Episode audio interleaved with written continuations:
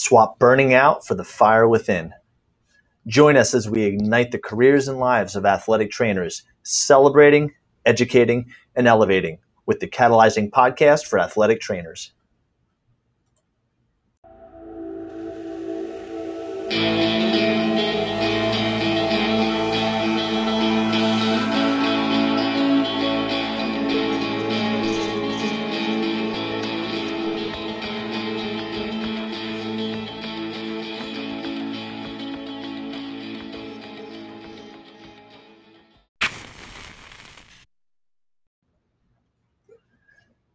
Welcome back, friends, to kick off season two of the Catalyzing Podcast for Athletic Trainers. I'm Ryan Stevens, and I'm really excited to bring you a lot of great content in the next few months. We took a little hiatus, uh, had a lot of things going on over the winter COVID, uh, personal, professional, and uh, I think it's time to, to relaunch now. And we're going to kick it off in a great way, similar to what we did uh, a year ago ATSNJ in 60, the 2021 edition. The Athletic Trainer Society in New Jersey does a great job every year of putting on an annual symposium, and this year it was completely virtual. And so we're going to highlight that. For those of you who made it, it's going to be an amazing recap. For those of you who couldn't make it, it's going to give you just a little taste of what was discussed to make you want to dive in a little deeper. So we're going to summarize and do little uh, short bursts of information from all of the presenters from ATSNJ 2021 event.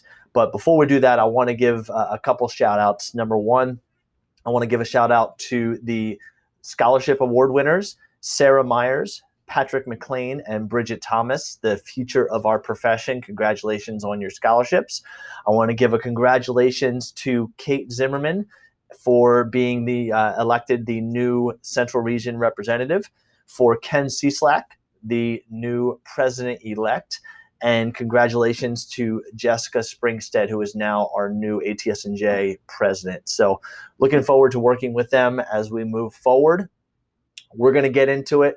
Jessica helped to set up this conference. She's also the conference chair. We're going to start off with a conversation with her talking about the uh, the last year of ATSNJ, what's been accomplished, as well as her goals and the association's goals for the next year. After that, we're going to get into all the awesome clinical topics to uh, wrap up this year's event, and then we're going to come back together again to debrief afterwards.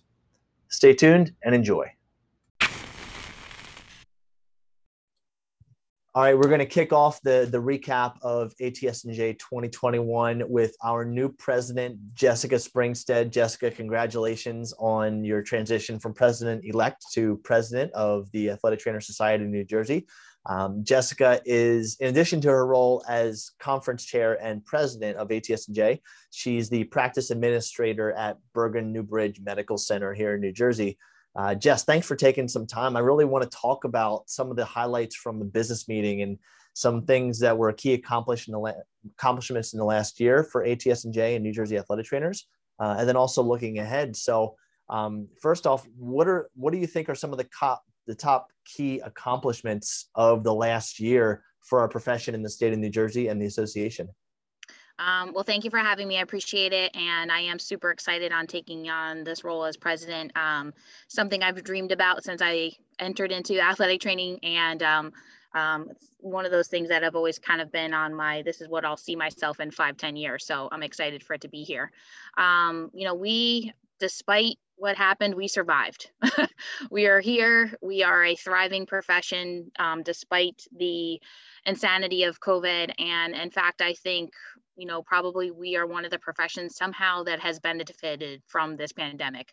Um, and I think it's just been able to be able to show our versatility. Um, we have kind of been finally fluffed up our feathers a little bit to show our ability to really jump in as we always have. You know, we are constantly jumping in on the sidelines, constantly jumping in when there's an emergency happening.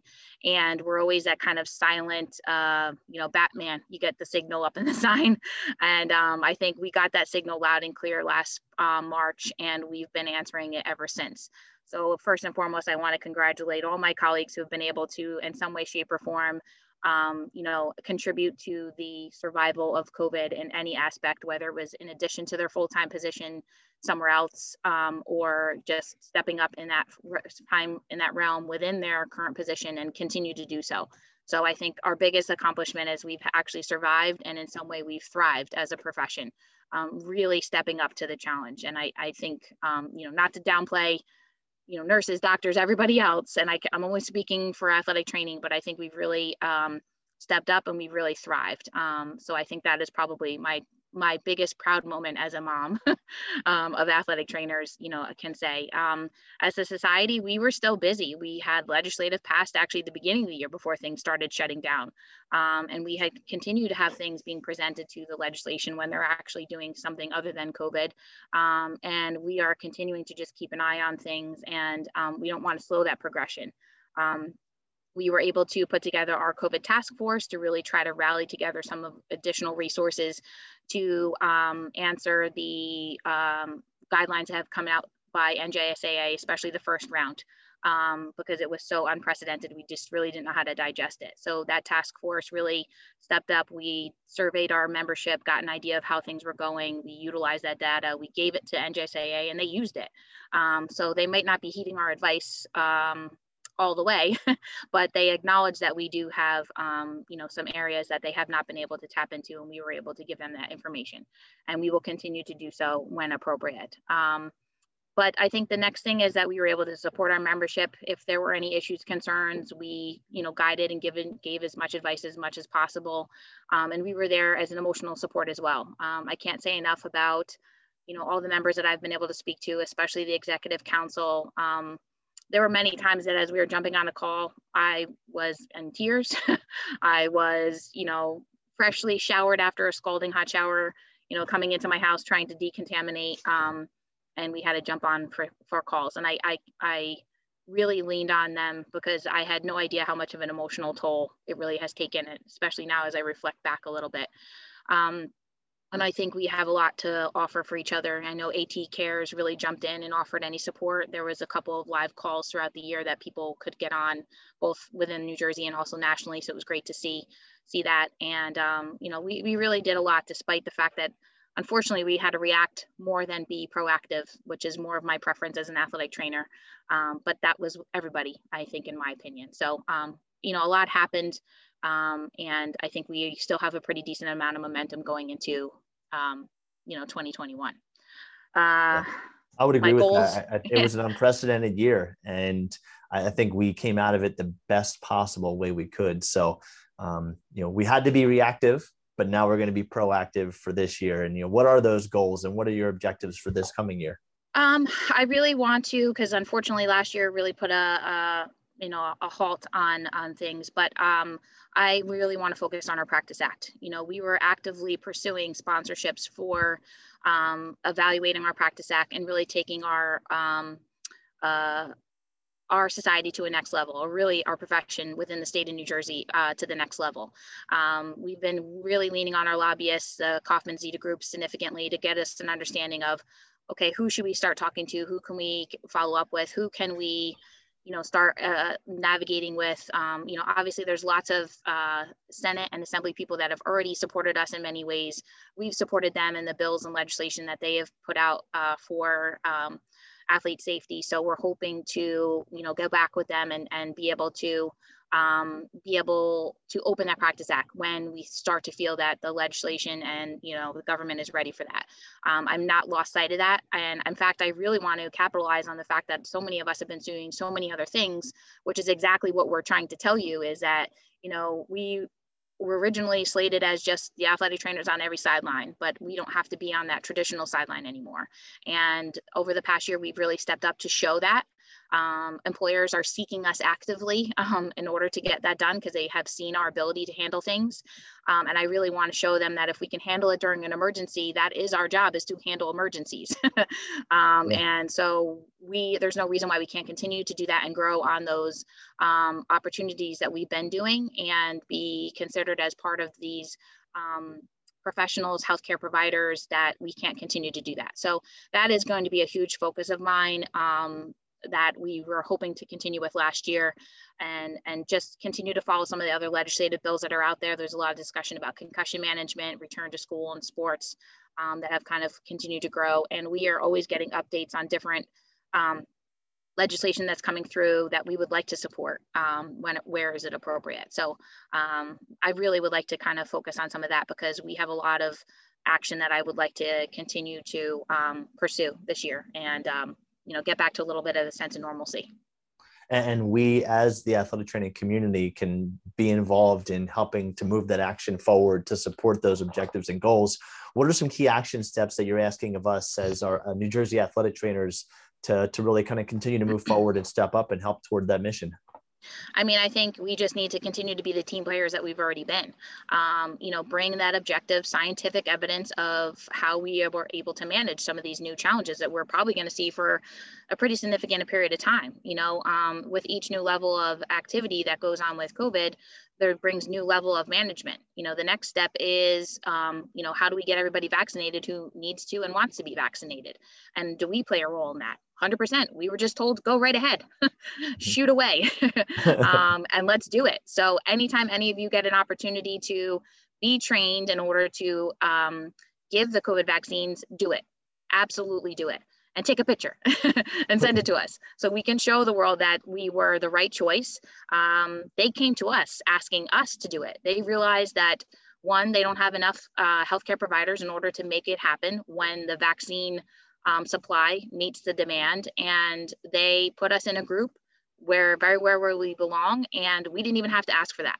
So that's awesome. We've already shown them that we should be there we can be there um, and uh, we will absolutely be there. So if you get an opportunity to now participate in this next step of the pandemic then do it because that's just going to give us that evidence of what we need to defend ourselves when somebody might challenge some of the things we're bringing into the new Practice Act requests.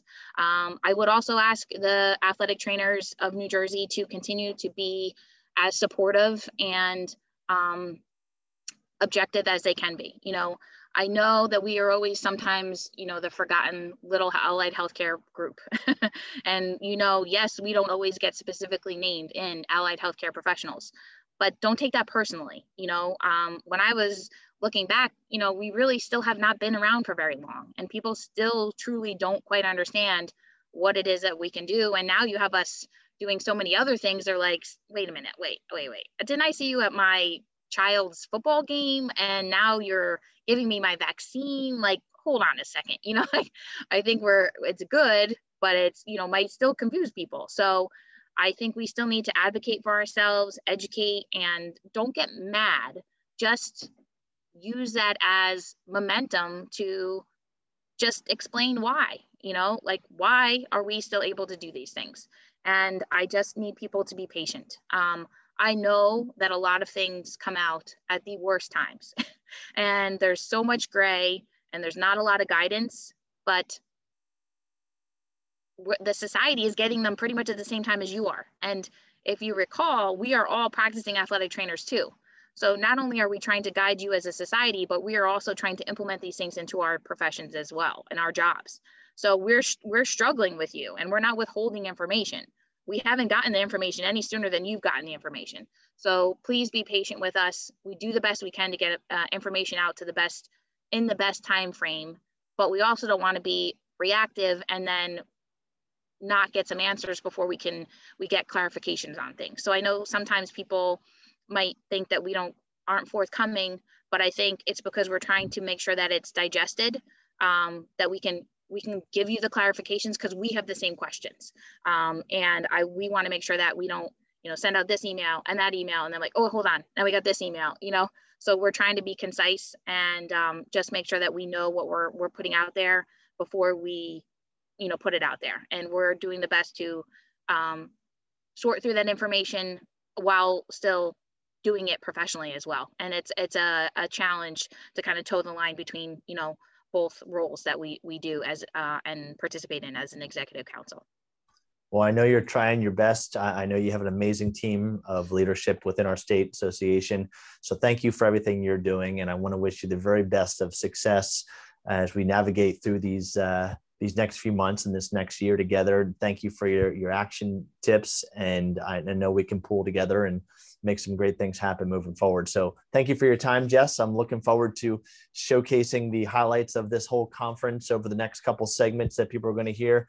And we had a really amazing uh, uh, lineup this year. So thank you for putting that together and for your contribution. So I want to wish you the best of luck thank you so much. I appreciate you know your support and um, you know the society support. It, it's definitely a team effort, so I need everybody to all hands on deck and let's you know continue to um, push athletic training forward. And happy National Athletic Training Month to everybody, um, and happy National Athletic Training Week in the state of New Jersey. That's right. That's right. Amen to that. Yeah. All right, Jess. Thank you so much. Good luck with everything, and take care. I'll talk to you soon. Thank you. Take care. Bye bye our keynote speaker for ATSNJ 2021. Really excited to have a discussion with you, Kevin. Uh, you know, you really bring to light a topic here that is so important for us as athletic trainers, and I'm going to let you uh, mention that. But you know, Kevin Silva is the clinical uh, coordinator of education at Salem State University for the Athletic Training Education Program. And again, you are our keynote speaker here at ATSNJ 2021. So I want to get right into your topic of do athletic training students demonstrate behaviors associated with emotional intelligence skills? First of all, why is emotional intelligence important for athletic trainers to better understand? So first off, thank you for having me, you know, on. I know I have a short window of time here, but one of the most important parts of why athletic trainers need this what I call the missing link is because we're often told that we have to perform in a certain way. So whether that be communicate effectively, whether that uh, you know represent all those key aspects of professionalism, but we often don't give students and young professionals the foundational skills, the building blocks to allow somebody to recognize what effective communication is. How do you effectively demonstrate empathy?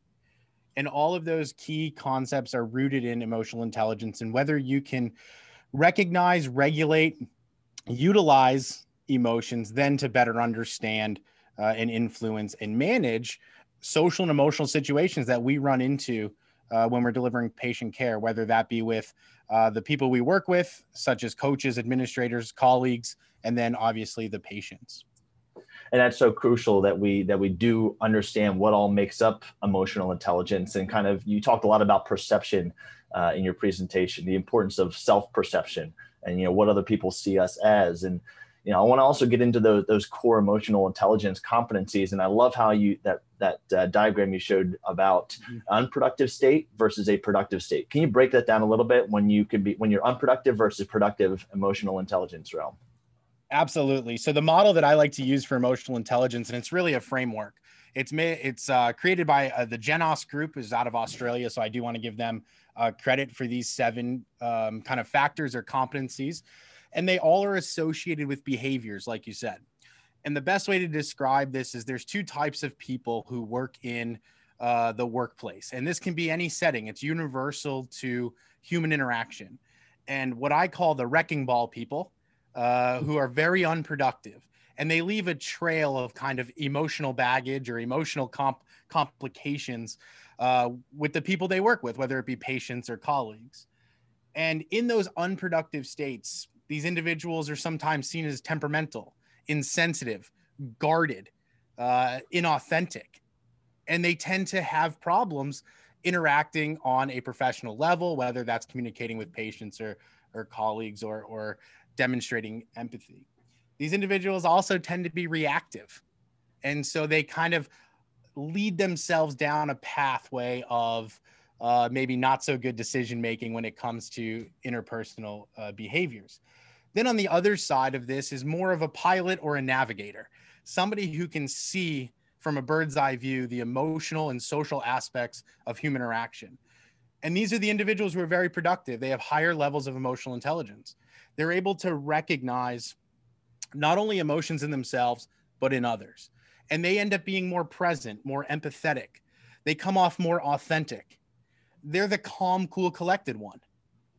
They have much better control of how they interact with others and how they approach situations.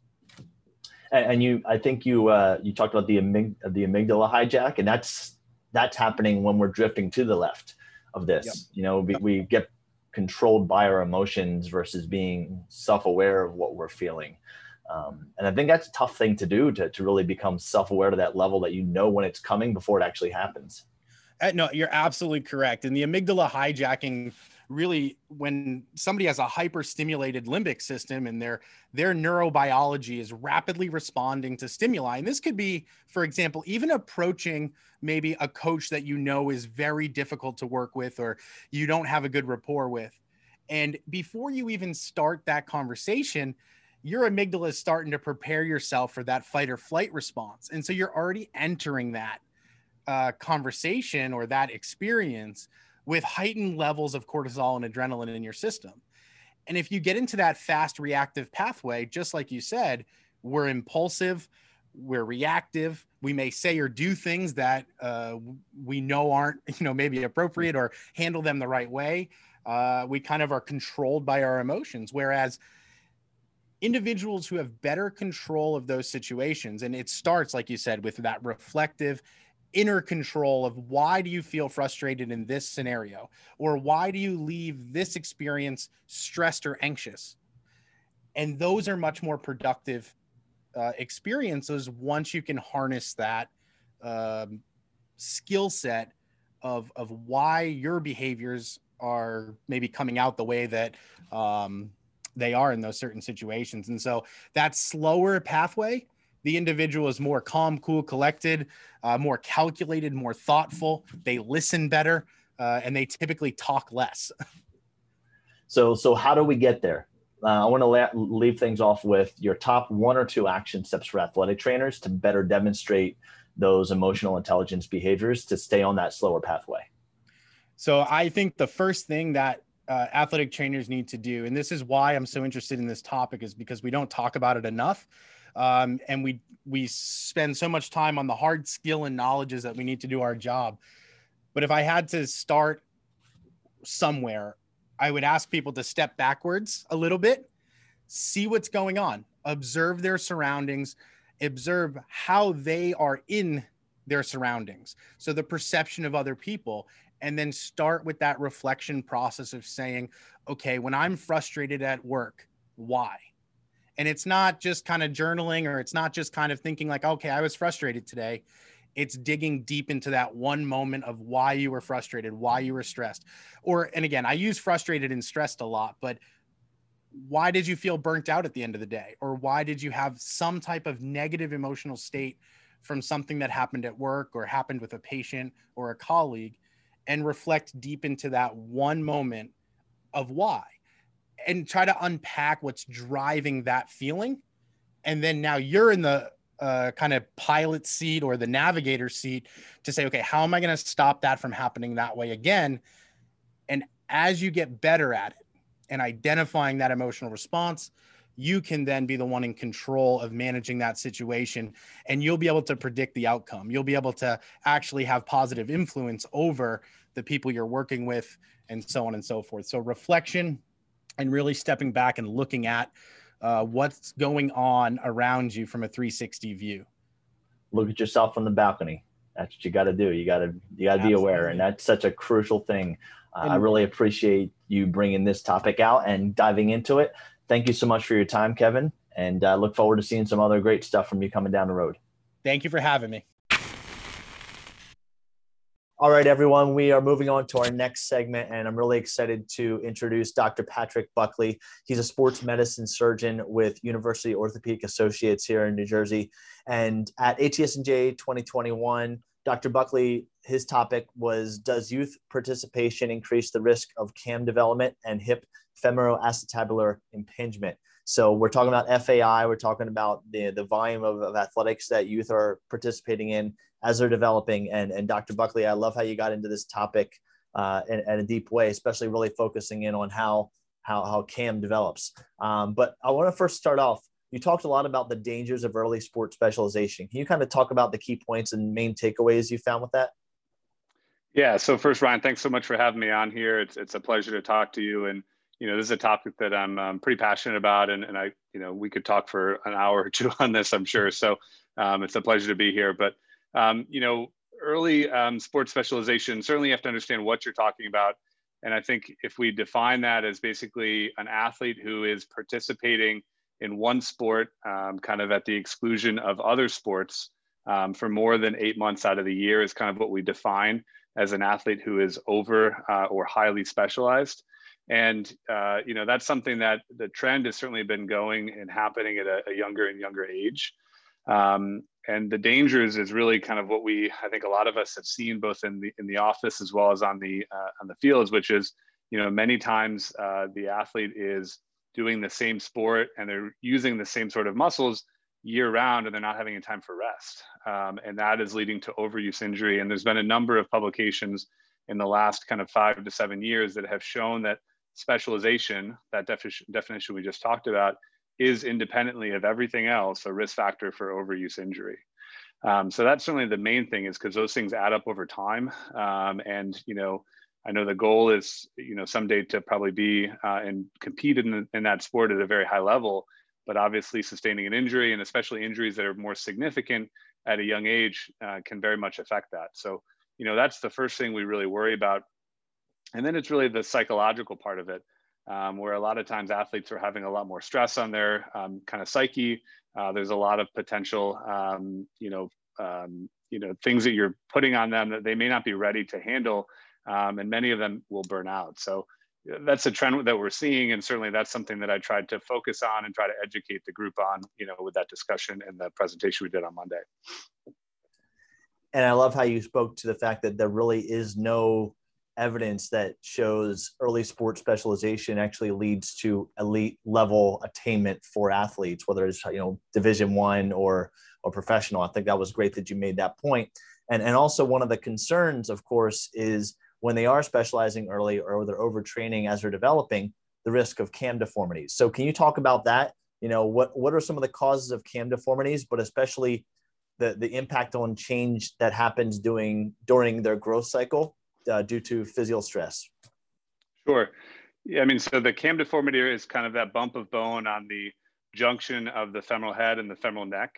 Um, I very basically in the office will kind of describe it as that you know square peg and a round hole, and as you come up into flexion, that um, cam bump will come up and basically impinge or contact um, the acetabulum or the socket of the hip. Uh, so that is something that we see. And as you trace that backwards, you can try to look for the reason or the rationale why that's happening. And the short answer is it can be a number of reasons. Um, there can be things like a SCFE, which is a slip of the um, uh, epiphysis or the growth plate at the proximal femur. Um, there can be other kind of acquired reasons uh, like Perthes disease or prior fracture, things like that. Um, but for the vast majority of them, it's kind of this idiopathic process that happens. And you know, one of the exciting things in our field is that we're starting to understand the reason behind it. Um, and when you look and you look at prospective studies that um, follow athletes from basically a structurally normal hip before their growth plates have kind of closed and follow them throughout their growth plate um, development and, and closure, um, the studies uh, and the research have basically shown that the, um, the growth plate uh, and the cam deformity are very kind of closely linked, and that would increase stress on that growth plate, especially in that period of high growth, kind of in that critical period of 11, 12, 13, 14 years old, that the cam deformity not only develops, but is kind of matured. Um, and this is something where often the soft tissue will hypertrophy, the growth plate will respond to repetitive stress, often in high flexion, internal rotation type activities. And the same way that our body does in other, in other places, the growth plate will make more bone and it makes more bone in the form of a cam deformity. And at the time, it probably doesn't cause all that many problems, but over time with repetitive flexion, internal rotation, that's what a cam deformity um, can cause problems and has been linked to a higher risk for arthritis in the long run. And, and as an athletic trainer, when we're dealing with you know the athletes coming to us, when it does start to present with pain and, and functional limitations, the hip is a complex joint, and there's a lot of structures, a lot of causes for hip pain. And, and you spoke about the importance of really having an algorithmic algorithmic approach to evaluating the hip um, kind of speak to what your general algorithm is for addressing the hip, but also why is it so important that you do have that specific approach uh, in this case? Yeah, I think it's a great question, and um, you know, again, that I think all starts with listening to the patient and trying to understand where they're having symptoms and what are the activities that make that um, exacerbated or make them worse. So first of all, you know, you start with listening to them. Often, um, people or patients or athletes who have hip pathology will complain of groin pain, um, and it's important to ask where that groin pain is. Um, you can have more posterior-based pain, especially with pincer impingement. But I do think there's been a little bit of a trend, um, you know, in the last five or 10 years to calling everything impingement, where probably 15 or 20 years ago, everything was maybe more of a groin or a hip flexor strain. And so you know, it's important that not everybody's labeled as a hip flexor strain the same way that not everybody is labeled as um, impingement. Um, and so, you know, not only will I listen to the patient, try to understand where their symptoms are, but then on the exam, understand the type of things that will, you know, make that worse. So very specifically, I'll look at their pain with flexion and internal rotation. And I think this is where um, you don't need any fancy tools. You don't need any real specific tests. And this is something for a lot of athletic trainers where if you're examining an athlete, um, especially during that pre-participation physical, there's a couple studies that I've looked at and kind of highlighted in the talk that you know mentioned about having a lack of internal rotation when the hip is in 90 degrees of flexion. And if you have less than 10 degrees of internal rotation, you know that's something that should really kind of pique your interest and say, you know, could there be something more going on? And I think traditionally those athletes were just labeled as very tight hips, and just nothing mm. really happened with that.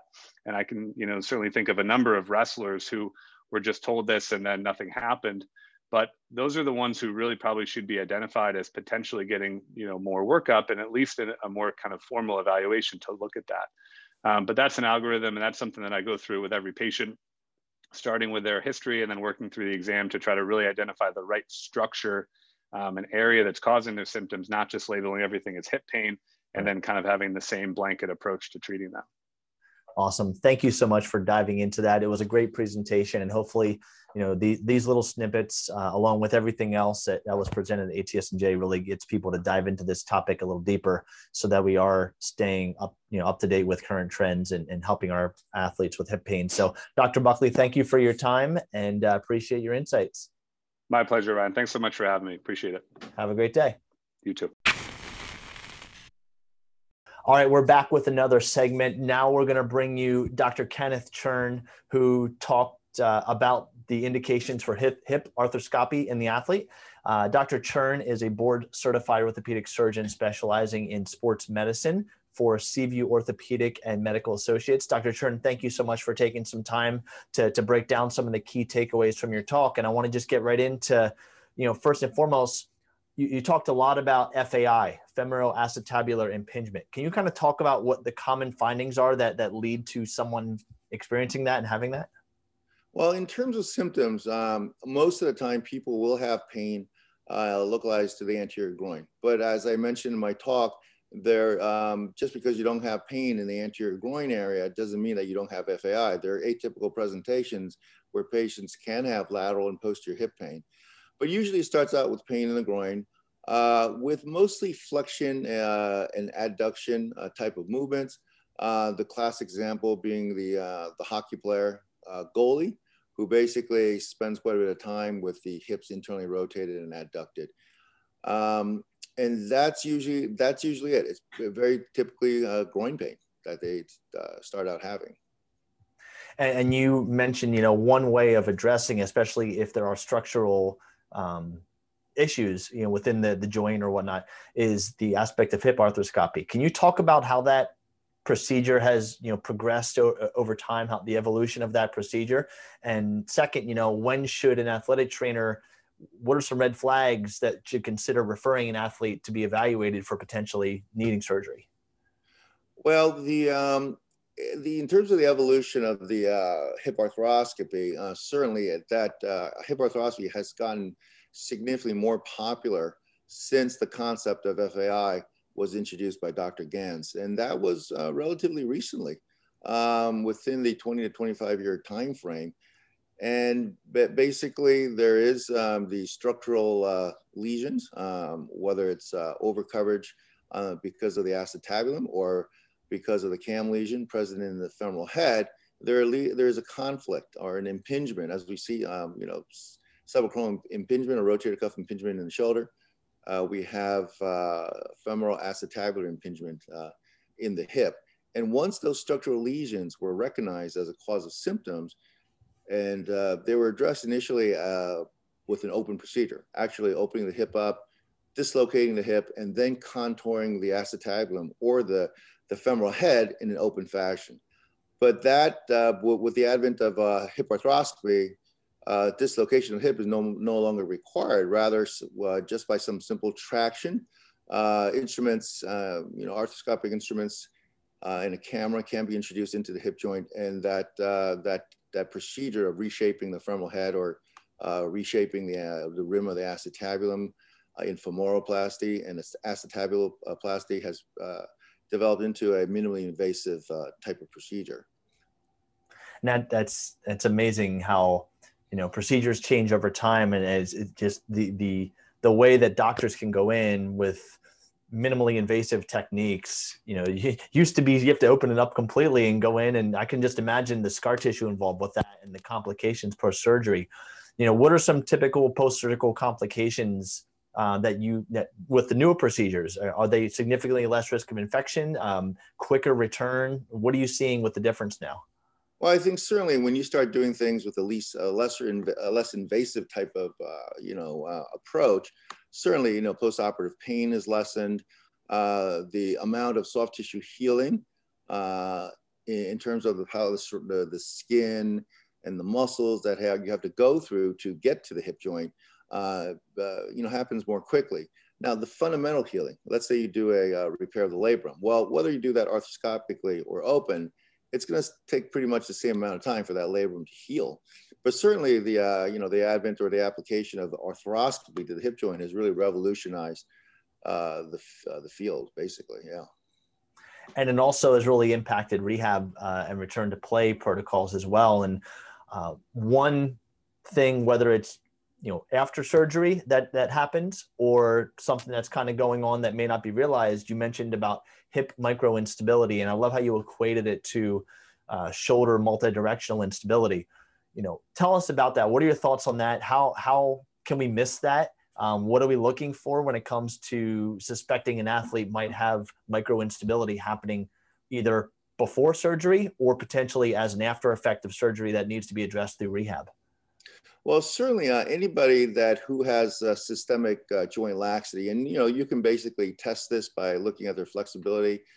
Uh, if you can oppose their thumb to their forearm, if their, you know, all their joints go into hyperextension, and if they have such flexibility that they can get their palms to the to the floor while you know with their knees straight, um, then you know those are signs that somebody does have significant uh, joint laxity and in in in any kind of uh, surgical procedure, um, you have to be aware that you know that somebody does have significant ligamentous laxity because that can affect the surgical result.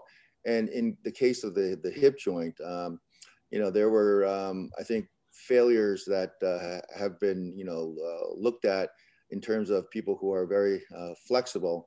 And if uh, for example, you know, at the end of the procedure, when you, after you do your capsulotomy to get inside hip joint and do all your various procedures, such as the femoroplasty, uh, I think it's essential that you have to close the, uh, hip capsule. So you basically tighten the capsule up uh, at least to the point, to the, to the, you know, the extent that it's tight when you found it, or make it even tighter than it was before. So certainly, if you don't really uh, close the capsule, uh, that can lead to you know instability after the surgery. Um, but certainly, there's also other um, forms of microinstability. There's the bony microinstability, uh, uh, in, in the hip joint because you, let's say you have a shallow acetabulum because you know you were uh, born with hip dysplasia or you develop hip dysplasia at an early age. That's uh, that certainly can lead to microinstability. So the term microinstability um, basically means that there's excessive motion within the joint. Now that excess of motion does not have to amount to the degree that you know you have a subluxation and dislocation, but it's just the idea of that if the uh, the femoral head is not perfectly centered on its you know the, the acetabulum and is rotating around a constant axis, uh, if it gets off axis, that can cause problems really appreciate you you diving into that and i love how between yourself dr salvo and dr buckley you know the really great picture of of the hip. It's a complex joint, and all three of your talks complemented each other really well. So thank you for your contributions to that. Uh, really appreciate you diving in with me. Well, thank you. It was a pleasure uh, to meet you and do this uh, video. Absolutely. Thank you very much, Dr. Chern. Have a great day. Uh, take care now. All right, everyone, we're on to our next segment. I'm really uh, excited and glad that we can present Dr. Jamie Mansell from Temple University. She's an associate professor and director of the athletic training education program at Temple. Very important topic for us to, to reflect on and to be aware of. She was talking about sexual harassment, protecting yourself and protecting your patients, and really put it in the frame of of the life of an athletic trainer. So, uh, Jamie, thank you so much for, for talking about this topic. And I want to get into some of the main points you discussed in your presentation. The first is you talked about the importance of being intentional and, and very self aware of what we say, how we say it, and what we do in our environments. Can you kind of expand on that a little bit? Why is that so important? Sure. As healthcare providers, we need to ensure a safe environment for our patients. Uh, the patients have to feel safe with us. They have to feel like we have a welcoming environment in order for them to come to us. Um, so we're really doing them a disservice if we're not advocating for them, if we're not, um, you know, being careful of the words that we choose to use. And I think we have to keep in mind that we're not in the business of just ankles and knees we have whole patients and whole people that have a lot of things that that go into that so i think when we're looking at this from the holistic and patient centered care practice we really have to be intentional um, and, and look at that whole person approach and I think that sometimes people don't realize that some of their words or some of their actions can be perceived in ways that are different than their intentions. Um, and I think my biggest message there is if someone is interpreting your words or your actions as harassment or as misconduct, then that's kind of the line. You've crossed over it. We apologize. We make better choices as we move forward.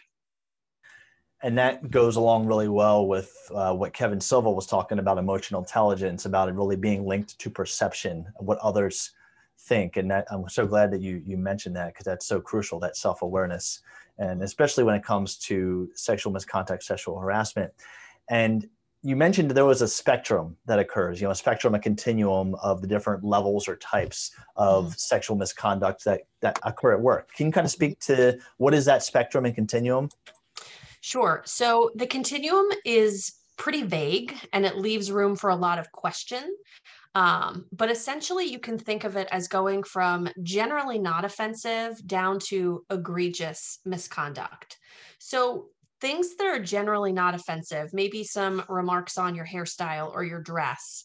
And then as we continue, maybe awkward, mildly offensive. Now we're talking about, you know, things that might imply that gender distinctions are unfavorable. Um, when we move down to offensive, these are usually gender insensitive or maybe acting in a superior manner highly offensive are normally when we have these intentional degrading uh, remarks. Um, evident sexual, sexual misconduct is when we have behaviors that are crude or physically intrusive. And then those egregious sexual misconduct actions are usually involving coercion, sexual abuse, um, rape, and, and things of that nature. And I think it's important to know where these things fall on that continuum. But I also think it's important to remember that a lot of other things play a role in that. So, your previous relationship with the person that you're speaking with, your tone, the way that you carry yourself, your eye contact. So, if I'm talking to one of my good friends and I say, you know, that sweater looks great on you, that's probably going to be generally unoffensive. And they're probably going to say, oh, great, thanks. I just bought it yesterday. But if I say that to someone that I don't have that previous relationship with, and maybe I linger a little bit too long on a certain body part, or I raise my eyebrow, or I say it in a different tone, then that seemingly inoffensive comment can really carry a lot of different weight, and it can move along that continuum to somewhere uh, to somewhere else. And, you also mentioned that the environment plays a key role as well. You know, not only knowing you know, your relationship personally with that person, uh, but also the environment and the, the importance of having a, a safe, supportive environment.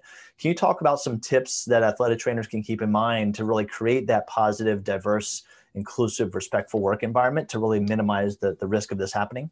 Sure. I think one of the things that we need to think about in the beginning is starting with the overall culture of the organization. And something that people might not agree with when I'm talking to some of my students and they're looking at places of work, um, you know, and they interview somewhere and they say, you know, there was just something that happened in the interview that I didn't really feel good about. I usually say, then that's not the place for you to work if there's something in the culture, maybe you're at the interview and somebody starts to talk over you, or maybe you're not addressed by your, you know, formal title. Um, those are small indications that the overall culture is probably not one where everybody's voices are heard. So if we start to appreciate and cultivate this diverse and inclusive and equitable environment. Um, and I'm talking, you know, even beyond gender and, and sexual harassment, but even for religion and race and things like that, you know, that's that's key early on. And then I think we need to always cultivate that culture so it's it's something that we consistently need to work on how do we show that we have concern for others how do we show that we have respect for the other workers that we have we need to work on our cultural blind spots. So these are things that are explicit biases as well as our implicit biases. Explicit might be a little bit easy for us because those are things that we know that we have a bias against. The implicit are going to be a little bit harder because those are things that are operating at a subconscious level that we really need to dig to find out. And sometimes our implicit biases are antithetical to our known belief system that, that we tell folks. Um, so, one great way to do that is the Harvard Implicit Bias Test.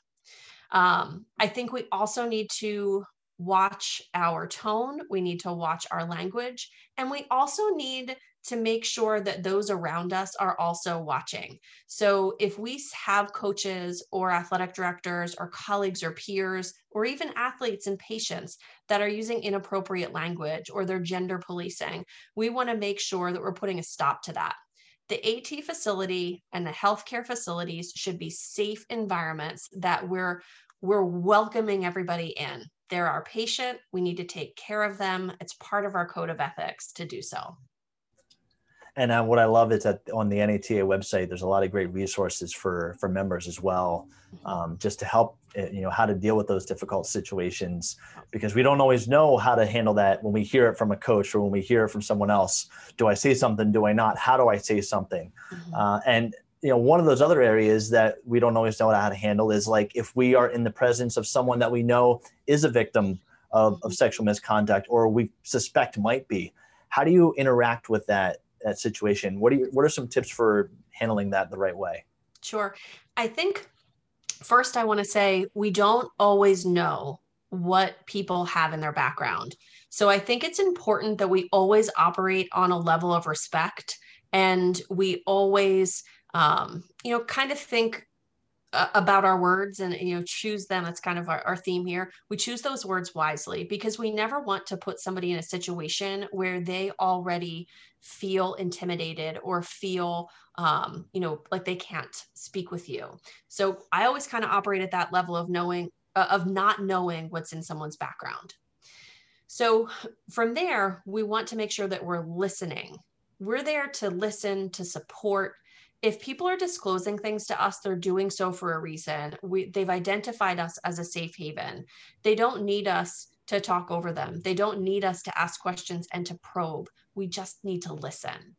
Um, you then also need to make sure that you're following the policies at your place of employment. So title ix coordinators law enforcement human resources always know the policies before it becomes a problem um, it's not your duty to decide if something is misconduct or not. That's not your job. Your job is to follow that chain of command um, as appropriate. You also want to link your victim uh, or your patient with counseling or support services. And again, you need to have those resources available before something happens because we don't work a nine to five job in AT. So we've got to make sure that we've got those resources available um, both nationally and locally uh, when we need it. And then just like we do with our ankle sprains and our concussions, et cetera, we need to maintain confidentiality in these areas too. This isn't this isn't something to gossip about. This isn't something to tell our colleagues and our and our coaching staff, et cetera. Um, you know, we're we're that confidential healthcare provider. Dr. Mansell, thank you so much for for hitting these key points. Definitely something that we could all dig deeper into as well. Uh, your presentation was great at the, the seminar this year, so thank you very very much for bringing this topic into the limelight and having a conversation around it. Thank you. Have a good day. All right, for the next breakout session from ATSNJ 2021, really excited to have on our, our guest here, Dr. Charlie Gatt from University Orthopedic Associates here in New Jersey. Uh, Dr. Gatt is the chief of orthopedic surgery at the Rutgers RWJ Medical School, and uh, he spoke to the, the topic of pain management for sports surgery. Can we be opioid free? And so, Dr. Gatt, thank you so much for talking about this very important topic uh, for athletic trainers to, to stay you know up to, to speed on and i want to get into some of your key takeaways from your presentation the first thing is you talked about there's certain risk factors um, and, and, certain uh, things that you're looking for in the prevalence of opioid misuse in athletes. What should we be looking for? Um, what are some of those risk factors and impacts in the prevalence of it? I think the biggest risk factor is actually having used opioids prior to surgery. So you know, a lot of athletes have been to the emergency room with ankle something as simple as an ankle sprain or a knee injury or shoulder injury, and they leave the emergency room. You know, in the past, so luckily it's not happening as much anymore, but sometimes as many as you know 30 Percocets or Vicodin, and that's a lot of pain medicine for a relatively minor sports injury. Then they, you know, they they use them maybe to get a good night's sleep after the injury, or maybe they are in a fair amount of pain they get to know the feeling. So, but then you know they've they've had that feeling, so now they come around and they actually need surgery. Where you know sometimes you do need some opioids for pain control after surgery, and that seems to be one of the biggest risk factors for misuse of it after surgery. And that's you know if you look at most of the research on it, you find that kids that have been given opioids for surgery have an up to 30% chance of misuse of the opioids after surgery, even into their college years. And um, it's not that it's chronic misuse; it's more you know recreational misuse during their free and easy years, and then but it's not really necessarily a risk factor for chronic misuse, which is good news. Yeah, definitely. And and as you're looking at that post surgical phase where there is a lot of pain um, to be managed, uh, you had a lot of great ideas of what doctors are currently doing right now. Uh, non opioid approaches. You you did mention that you know we maybe can't we we can't be completely opioid free there are times if you're doing it responsibly but for the most part what are those non-opioid approaches you were talking about that can really help with post-surgical pain well, i think number one from a surgical standpoint the surgical techniques that we're using these days um, especially for both the shoulder and the knee uh, use peripheral nerve blocks and that's been a big bonus to us anesthesiologists can put in a very small indwelling catheter into the nerve that innervates the, the surgical field. Um, and then in the past, the nerve blocks were six to eight hour to maybe 10 hour blocks, and they would wear off. Um, but now we're using um, what they call pain pumps, which basically drip a small amount of Marcaine onto the nerve for up to three days. The patient's just given a little elastomer ball and it lasts for three days. They can actually turn it up and turn it down a little bit if they need to. So they can, you find that that will provide good pain control for up to three days. And again, if you look at most of the research on adolescent sports medicine surgery, number one, the kids only use about one third of the prescription medication that they're given. And number two, they probably don't take, most of them don't take narcotic pain medicine for more than three days after surgery. So, where I do um, surgeries like knee arthroscopy under local anesthesia, or I was using preemptive analgesia for my ACL reconstructions and big shoulder reconstructions before the peripheral nerve blocks, I could always get them out of the surgery center or out of the hospital, and they'd feel great, you know, for a day. But then it was those le- the other two days that were the bridge, and now we have this pain pump, which I think has made a big difference. Yeah. The other thing is is also just educating them before surgery, telling them that you know you're having surgery and surgery hurts. I think for me, you know, tell somebody, oh, this isn't going to hurt. That's not really realistic. surgery does hurt. So if the kids have the approach that they know it's going to hurt, and I'll tell them, you know, a lot of times you can control your pain with Advil or Aleve or Tylenol rather than going to the narcotic pain medications. If, if they hear that from me as a physician, I think they take it to heart and they, they really try. And to tell you the truth, with some of the modern techniques that we're using, a lot of the kids, the only narcotic they're taking is at nighttime and say, I really just took it to go to sleep rather than not because they were having pain and they don't want to wake up because they've all been forewarned, oh, you don't want to wake up in the middle of the night in really bad pain. But, yeah. So they might use one or two pills after surgery, and that's reasonable. You know, that's not so. And in light in light of that, what we've done is we've cut down the number of pills that we give them after surgery. We all used to probably routine 30 was like the magic number. Now I'm down to 15, uh, actually as low as 12 pills a day, 12 pills as their prescription for after surgery, and and very few patients will call for a refill. And we know now that they're not you know left over with you know 18 more pills that they don't know what yeah. to do with. And you also talked about mixing drug classes too, and how that can help. Also, can you kind yeah. of speak to that briefly? Sure, multimodal pain medicine. Again, you know, and you see it with using anti-inflammatories like ibuprofen or naproxen combined with acetaminophen or Tylenol. You get the different. They both have uh, affect pain through different mechanisms, but by using both of them, the both mechanisms are activated, and you get an enhanced symptom relief by using the two different mech, uh, pain pathways or pain preventing pathways. Yeah, and and you mentioned the importance of education, and uh, also during your presentation, you quoted a study where there were patients who who saw a, a two minute video and they were provided education, and and just that little amount of education made a huge difference in the risk of misuse. Uh, can you kind of talk about the importance of, of education from the perspective of the athletic trainers who are working with these these athletes? post surgical, and also in advance of them having surgery. How can athletic trainers best educate our communities and the, and the student athletes that we work with in this area? You know, athletic trainers have such a great relationship with athletes. And for me as a physician, I, I count on that a lot. And, um, you know, you guys evaluate the patients on the field. You decide if they need to go to the emergency room. And I think, you know, number one, one of the things you can forewarn them is, hey, you know, a lot of times you can, I want you to go to the emergency room, make sure it's not a fracture or something bad. But if they give you any narcotic pain medicine, you might even want to think about refusing it. Or if you take it, you know, take it very, you know, be very careful with how you take it and explain to them that, you know, getting started on opioids because of an injury is a pathway to misuse of opioids. And I think when they hear that, their parents certainly know about it. I mean, it's, it's all over the news right now. But I think the kids need to hear it directly from people they trust and I know that, you know, the athletes trust the athletic trainers.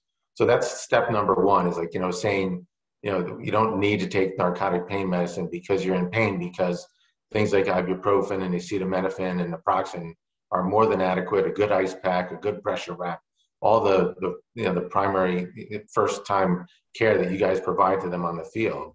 Then you know if you know your athlete is you know going to go for surgery, it's the same thing. Same you know the the surgery you know you're going to have some discomfort after surgery um, you know the doctor is going to give you some pain medicine but a lot of the procedures that are being done don't really require narcotics per se and if we can get you back into the training room or get you into physical therapy early even some of just the plain old soft tissue manipulations and soft tissue mobilizations that are done in the very early post-operative period are provide pain relieving effects so letting them know that it's like, for instance, when I do an ACL surgery, I start PT, you know, no more than two days after surgery. And it's not, it's not that we're doing a ton of, you know, moving the knee or anything. A lot of the early is just, you know, soft tissue mobilization, getting rid of swelling and things like that. And that helps the pain tremendously. So again, we have non-narcotic, you know, this is a manual way to help alleviate pain. And it's a big part of the procedure. So getting the buy-in from the athletes before surgery always pays dividends after surgery. Dr. Gatt, thank you for for talking about this important topic. You know, in the state of New Jersey, of course, we know that uh, athletic trainers have to have mandatory education annually in this, and you know, absolutely all athletic trainers should be trained in the administration of Narcan in the, in the event that there is uh, an opioid emergency. Um, mm-hmm. Hopefully, it never gets to that point you know, around you, but it happens. Sadly, so we have to be prepared for it. But uh, thank you so much for for talking about this topic. I appreciate everything you do for sports medicine and athletic trainers here in New Jersey, and uh, you know, continue to to do those great things. So thank you. Great, thanks for having me. All right, have a great day. You too. Bye bye. All right, friends, our next segment of the ATSNJ and 60 podcast, we're going to really focus on current concepts of shoulder instability. And I'm excited to have Dr. Chris Spagnola on to talk about uh, a few of his key take home points that he presented. Uh, Chris is a board certified orthopedic surgeon specializing in sports medicine, and he works with Seaview Orthopedic and Medical Associates. So, Chris, thanks for taking a couple minutes to, to chat about some key takeaways and I want to get right into some of these key points. The first thing is you talked about, you know, what what athletic trainers should be looking for when they're assessing for a possible acute or you know recurrent dislocation. Uh, so, what are some diagnostic approaches athletic trainers should be taking when they're looking for that? Sure. Well, thanks for having me uh, today. Uh, of course, a couple things. Um, when you approach a player, these injuries happen so fast. Sometimes you can't tell that the force was violent enough to dislocate the shoulder. It usually happens when the arm is abducted and externally rotated. So someone landing on an outstretched arm, a, player trying to be tackled, and their shoulder pops out. So one thing when it's a complete dislocated shoulder, they will be very uh, much in pain and apprehensive. They'll be guarded. One of the postures that athletes will take with a dislocated limb uh, involving the shoulder is the arm will be adducted at the side with internal rotation and they'll hold it close to their body and be afraid to move it. Their exam is going to show limited range of motion and uh, they're going to be very guarded. So uh, if you have a thin athlete and it's uh, and they're out of their pads and their shirts off, you might see some dimpling of the skin um, from the distraction of the shoulder. It usually is in an anterior and inferior uh, position. These are some things to look for in your clinical exam. And you mentioned that if there's a, a posterior dislocation, they can commonly be missed. Why is that? posterior dislocations uh, sometimes are not as painful. They will have a little bit of uh, range of motion. And when you take an x-ray on the uh, x-ray, depending what view you get, it may not look dislocated. So from the emergency rooms, because for about every 20 anterior shoulder dislocations, we might see one posterior. They're commonly missed. That's uh, that that's something that uh, we have to be aware of because if you're going to miss it and you especially if you you don't suspect it you just suspect it's a sprain or you know a basic sprain or strain and you send them back into play then you're setting them up for more significant problems. So ats need to be aware of that. Um, what happens okay let's say you do identify a, a definite dislocation. What considerations should the athletic trainer be taking pertaining to should i attempt to relocate this? Should i not?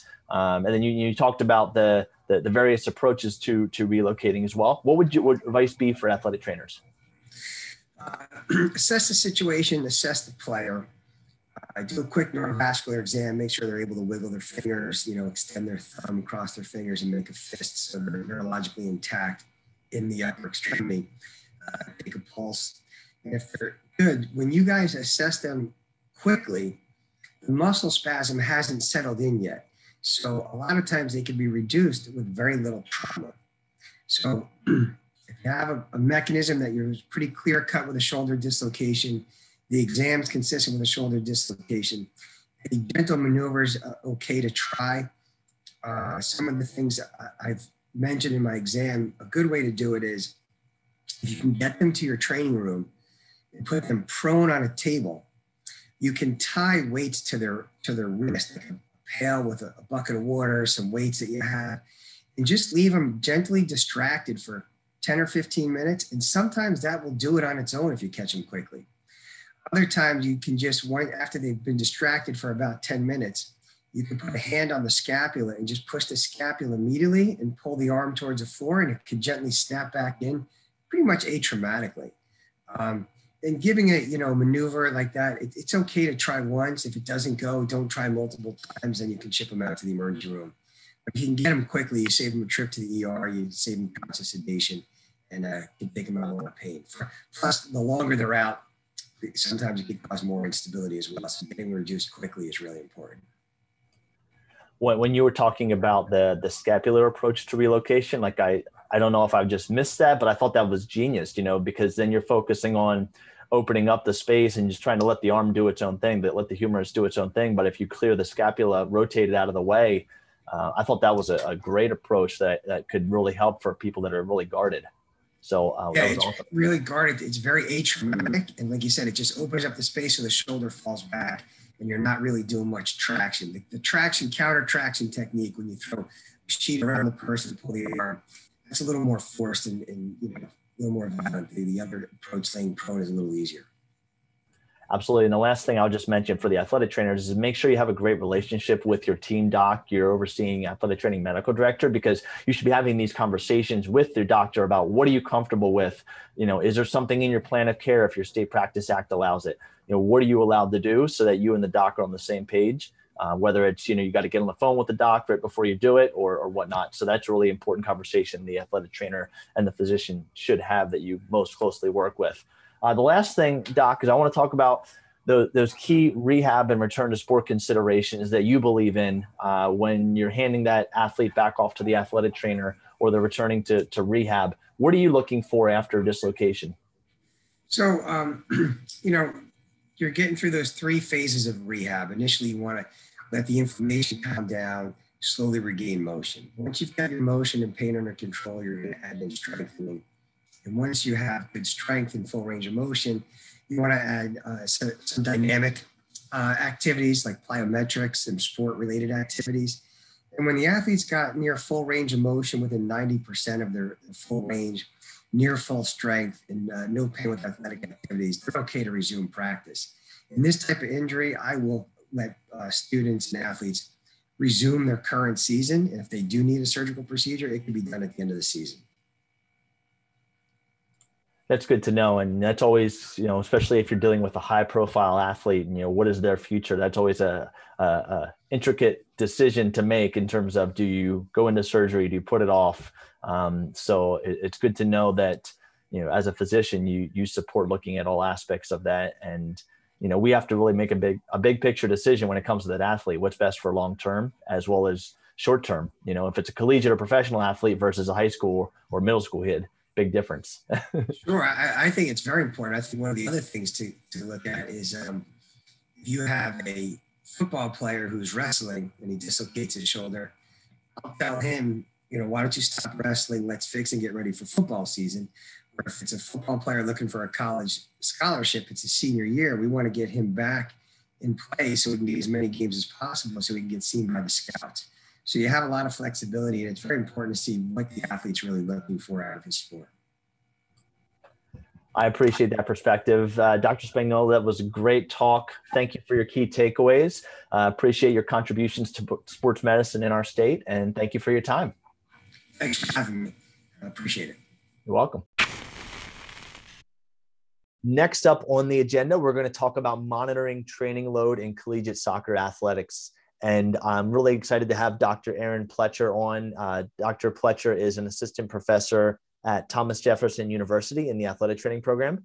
Uh, Erin, thank you so much for taking some time. And I want to really get into some of the key points from your, your presentation, talking about load and how load influences training and recovery. Can you kind of break down internal versus external load and how those factors influence training, recovery, and fatigue? Sure. So thank you, Ryan, for having me, and thank you for covering our ATSNJ conference. Um, part of my speak was because I was grateful enough to receive uh, grant funding from them to do some of the soccer research. And so to answer your question, uh, we can look at load in two different capacities, which you mentioned. External load, so that's the work that's prescribed to an athlete. And so that prescription could be in our team training sessions. That could be in our strength and conditioning out of season sessions.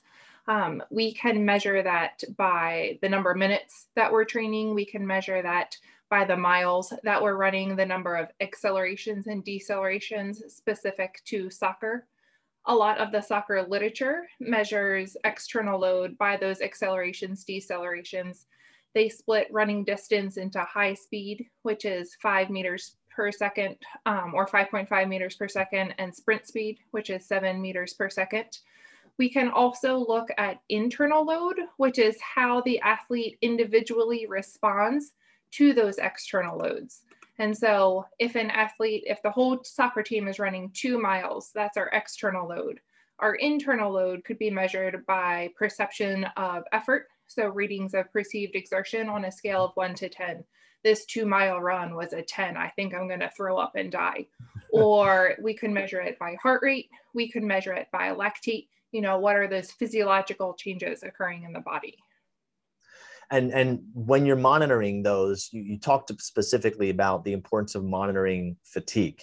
And I, I love how you described the different stages of fatigue and specifically you talked about this thing called functional overreaching stage. Can you kind of talk about those stages of fatigue and then why we as athletic trainers, we want to help along, you know, help our supporting cast keep those athletes from going beyond that functional overreaching stage? Yeah, so great question. So every time we exercise, we have some sort of state of fatigue. That's how we get stronger, that's how we get faster. When we allow enough recovery time, we call that super compensation. And so if you're looking at, we're starting at a baseline, we do this load, the athlete gets tired, but if we allow that recovery, then they start to get better at strength, speed, again, whatever your intentional target um, training is for. And so if we don't allow that recovery time and we continue to overload our athletes, then we get to this functional overreaching. And that just means we need a little bit more time of recovery for them to get those positive benefits. So it's short term fatigue, short term performance uh, decrements. We move from functional overreaching to non functional overreaching, where we're just tiring our athletes out. We're running them and running them, and we're not ever going to get any positive benefit from this. And so, as sports medicine clinicians, our whole job is injury prevention and then injury rehab. And so we prefer the injury prevention part. Um, that non-functional overreaching is going to lead eventually to the injury rehabilitation part. So we get past any sort of positive benefits from those training sessions where they're just their body is breaking down and unable to build itself back up. If we continue training and give them no rest at all, we'll get into overtraining syndrome where we see a lot of overuse injuries, um, a lot of chronic fatigue that that's months of recovery before they're going to get back to even their baseline capacity. And it's great to think about that spectrum. It puts it in a better perspective uh, in terms of monitoring and the importance of monitoring, because I can imagine it's kind of a very fine line between one stage and the next. So, as athletic trainers, what are some su- suggested strategies that you have to help facilitate monitoring fatigue, whether it's you yourself as an AT or working with your strength coach or your, your sport coaches? What do you suggest focusing on? Sure. So that's a great question. That was part of the study I did. A lot of the literature is with elite athletes. So they have maybe a different baseline fitness than the athletes that I was working with.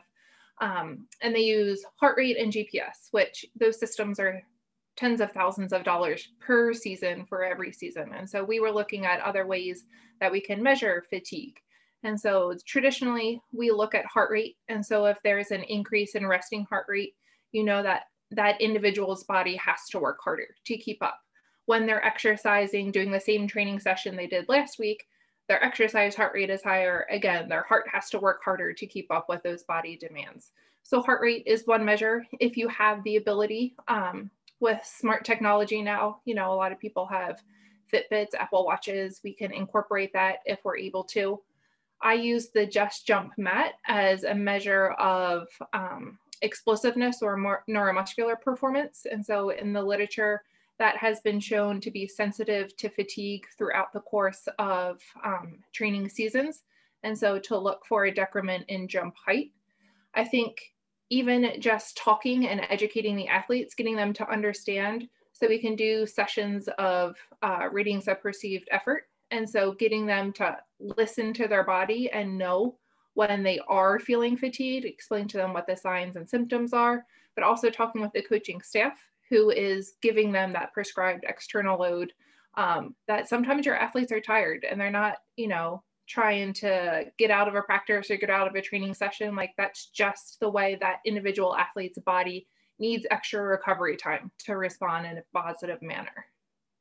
And that all wraps up into the importance of teamwork and collaboration between you as the athletic trainer can't just do that all yourself. No. So that's so crucial to have those conversations with your your colleagues and your teammates there to make sure that you're, you know, across the board keeping an eye on those risk factors, helping to monitor looking for those red flags that you talked about. That's so crucial because you're not going to see it all as the AT. Yeah, absolutely. So, you know, a large part, I feel that our job is educating, educating the student athlete, educating their parents, if that's the environment you're in, educating the athletic director, the coaching staff, the strength and conditioning coaches, um, because our goal is for them to win games. We don't want to hold them out. Everybody gets grumpy when that happens. And so, yeah. you know, trying to prevent that from happening to begin with. And if they need, you know, an extra day of rest to be able to play the next four games that we have to travel for this week, then maybe give that a try and see if that helps. Great tips, Erin. Thank you so much for taking some time. Um, we all need to dive into that fatigue component much, much more depth because prevention of injury is the first thing we got to focus on. So, thank you for taking some time and for sharing your insights and your research. All right. Thank you, Ryan. I appreciate it. You're welcome. Have a great day. You too. All right, next up uh, in the conversation, we're going to highlight the use of tandem gait and BESS testing for concussion management. Uh, a wonderful presentation by Jacqueline Morissette, who uh, gave this talk at ATSNJ 2021. Jacqueline is an assistant professor and the program director for the athletic training and sports medicine program at William Paterson University in New Jersey. Jacqueline, thank you for your time. And I want to get right into some of your main points because you really honed in on the concentration and coordination aspect of concussion care. And, and first, I want to talk about you mentioned the importance of understanding the difference between cerebral and cerebellar system assessment. Can you get into that a little bit? Yes, of course. Thank you again for having me on the podcast. Um, so the big thing, and I touched a little bit more on it because it is more involved in both topics I talked about with BESS testing and the tandem gait, but cerebellar testing is looking at is looking at your balance. And it's not just balance from I can stand on one foot or I can stand on unstable surface. It really has to do with how we move and how our body maintains balance as we move. And so proprioception is another term people use, kinesthesia is another term people use. And it's really how the brain functions, how we get visual input, how that visual input goes to our brain, tells our joints how to position themselves, and then how we maintain balance as we do that. And so if we're again, I use the I use the example, if you're walking and you are looking at your cell phone and you miss a step or you trip over something, it's because you're not getting that good like visual input to your eyes because your brain can't process and make all the connections. So we trip, we fall, again, joint position, balance are all off.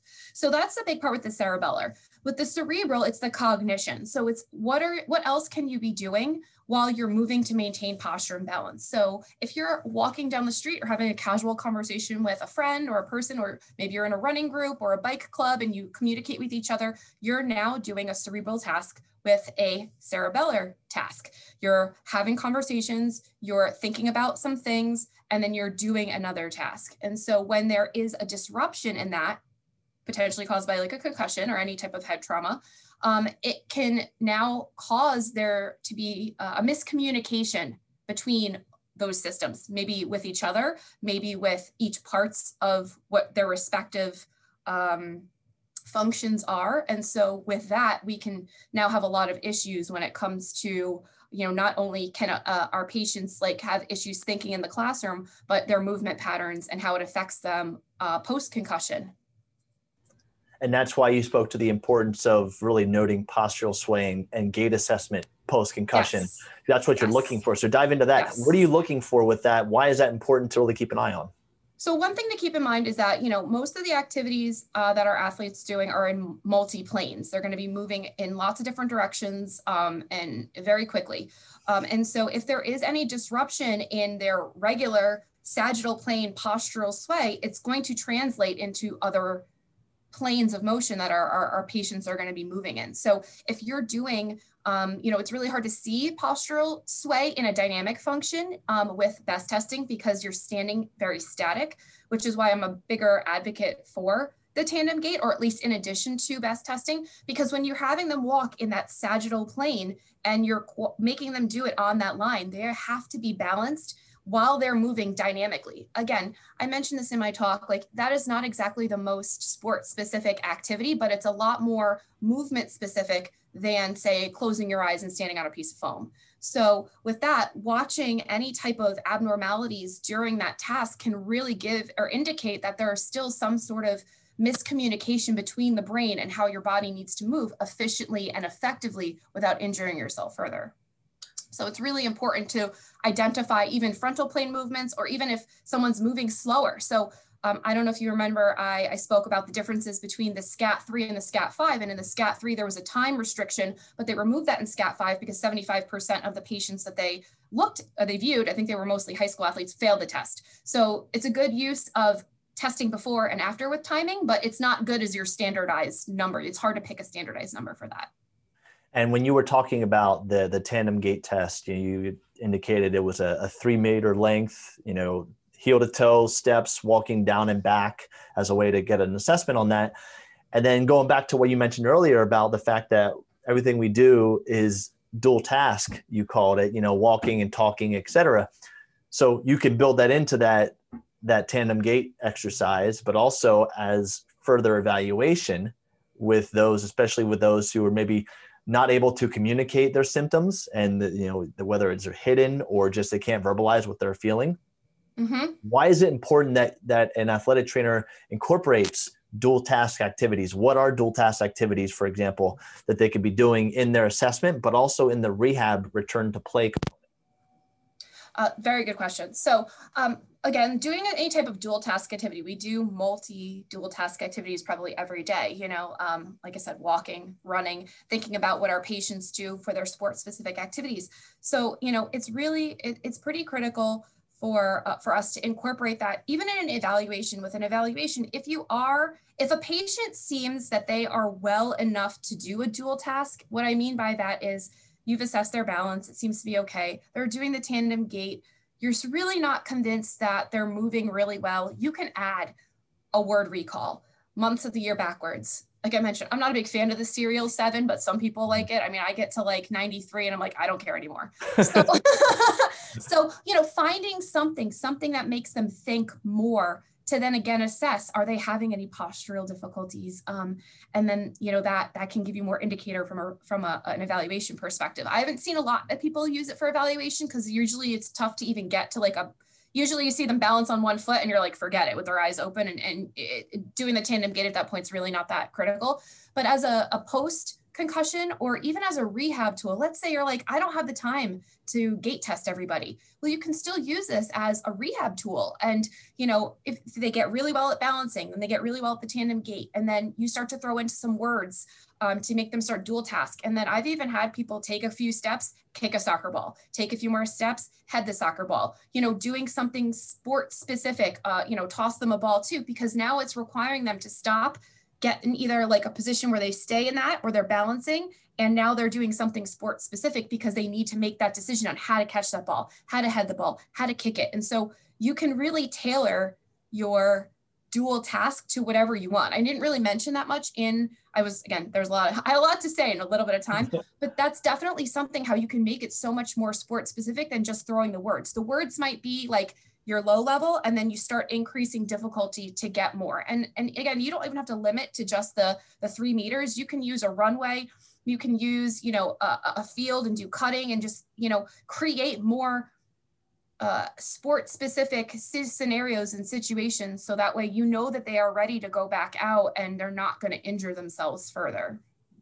Jacqueline, these are great tips. Concussion world is ever changing and it's yes. growing. And I think athletic trainers do a disservice to themselves and their patients if they don't keep up with the latest trends. And you know we don't just do what we've always done in that world. That's more important than anything. So thank you for having these conversations and yes. talking about these things because this is way different than what i learned in school. And this is happening with a lot of other cases too. So yeah. we have to be sharp with this. And i'm glad you brought it to the attention. We can all dive into it deeper and have a better understanding of it. So thank you.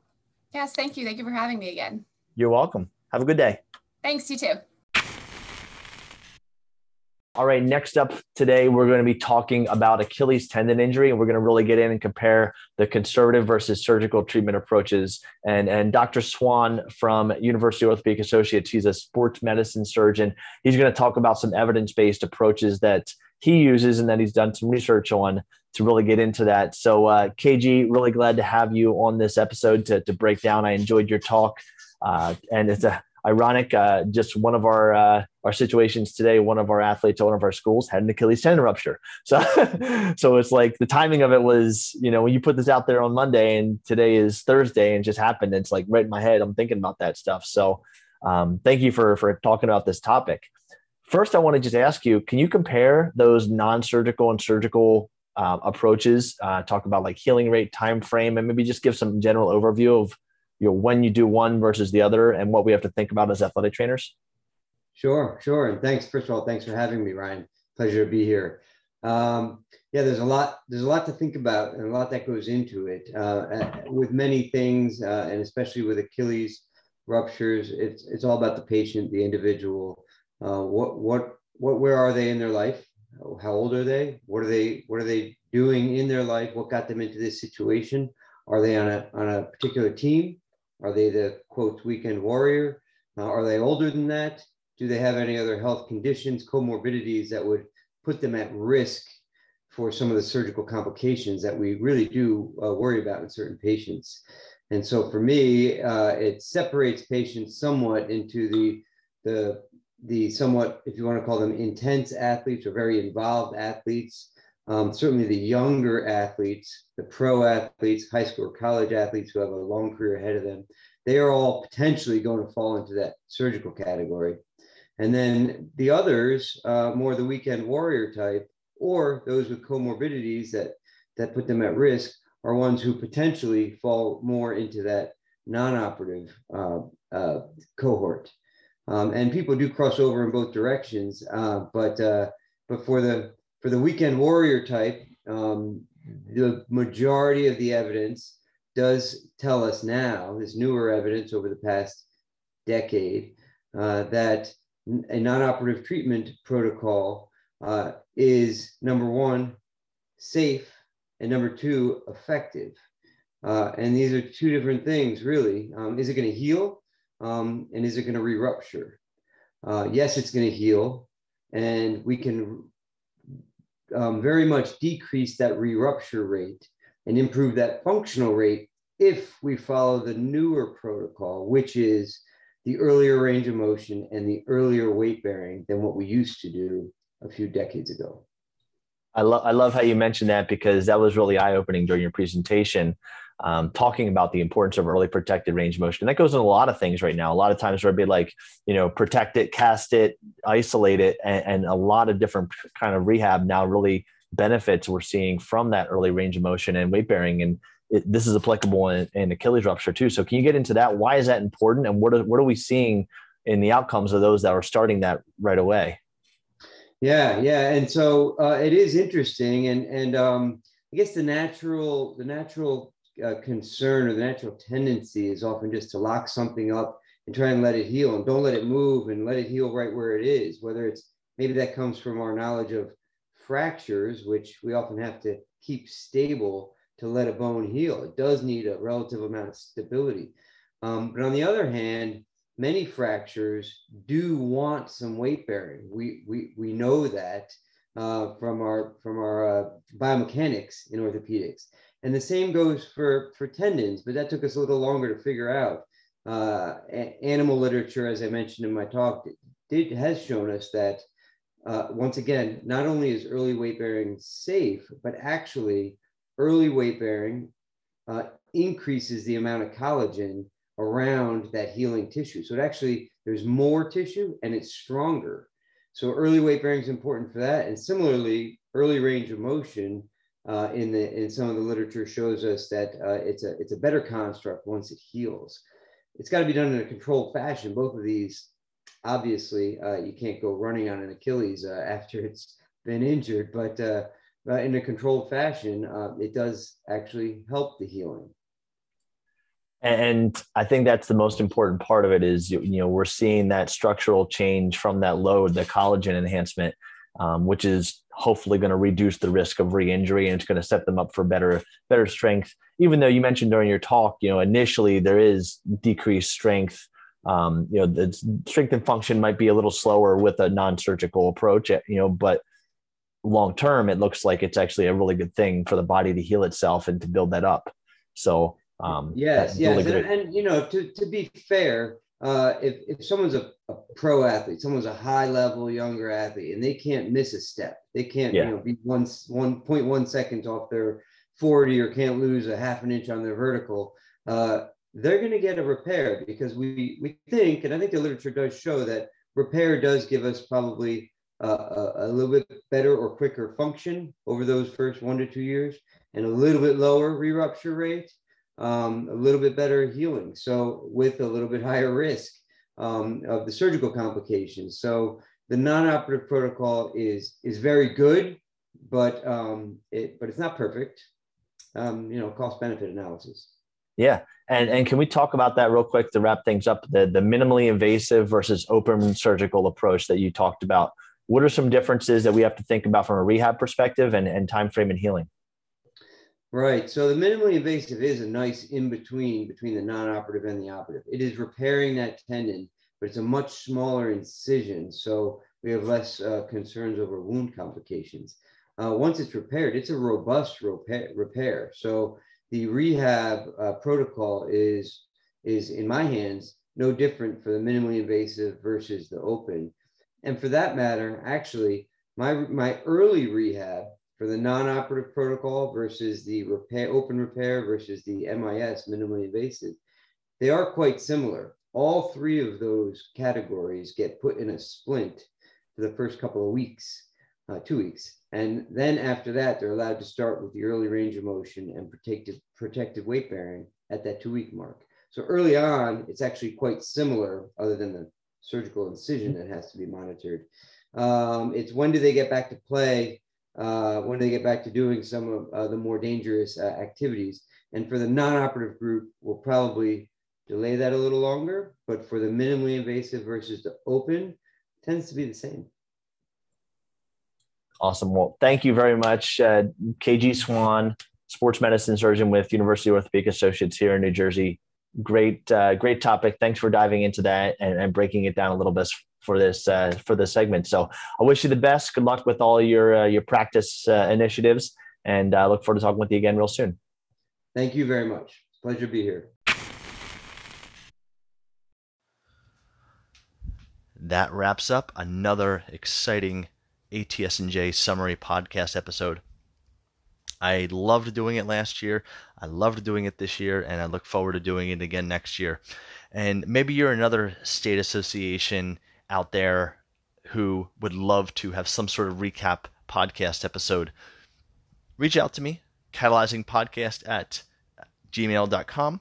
Would love to work with you to put something together for those key takeaways for both those people that made it to the conference, but also those who couldn't make it. And in no way does this replace coming to the conference, but what it really does is, is get you thirsty for learning more about these topics. So I want to thank all the presenters who took some extra time with me over the uh, the last uh, week or so after this symposium to pull this together. You can also find individual video interviews of all of the segments on vimeo.com slash catalyzing ATS. So the Catalyzing Athletic Trainers Vimeo page. It's Vimeo with an M check them out there. Share them if you love them. Help other athletic trainers to elevate their their careers as well. Thank you so much for taking some time. I'm looking forward to the rest of this season too. We've got a lot of great episodes coming up, a lot of great uh, guests and, and topics that are going to get you thinking. And most importantly, again, happy National Athletic Training Month to all of you out there. You've made it through this episode. You've now joined the Catalyzing Athletic Training team. I appreciate the, the time that you've taken to listen. Reach out to me if there's anything that we can do to help you. If there's anything that you want us to talk about, we look look, for, look forward to hearing from you. Go out, continue to do those great things that you're doing. Make this the best National Athletic Training Month we've ever had. Showcase your stuff. And friends, I look forward to seeing you next episode. Take care.